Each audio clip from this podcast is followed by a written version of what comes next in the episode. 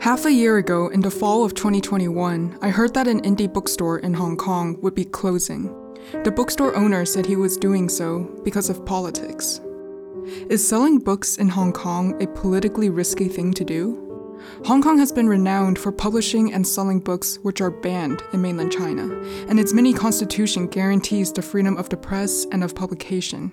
But over the last few years, the city has changed drastically, especially since the 2019 protests. And the owner of that bookstore was pretty outspoken about his support for the protesters. You know, to see always happening on the streets, you know, with the protesters and the police and civil society and the opposition, electrical members getting arrested, being put in jail.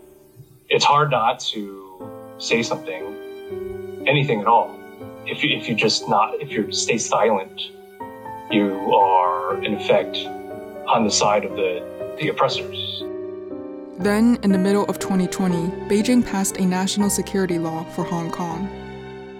I'm Jasmine Tse, a journalist in Hong Kong. Now that this bookstore has closed, I started to wonder who else has been affected by the national security law? As it turns out, it hasn't only affected bookstore owners. So it seems that we have some kind of freedom. But the dangerous thing is that we really don't know whether our books are safe or not. It's it's constrained what I say in public and it's constrained what I publish about. I mean, I've, I've basically, in the last year, published almost nothing on Hong Kong. That is really, that is really 100%, you know, self censorship. And I knew I was doing that. But I also don't know what the alternative is anymore. How can Hong Kong's literary community continue to survive in light of the national security law?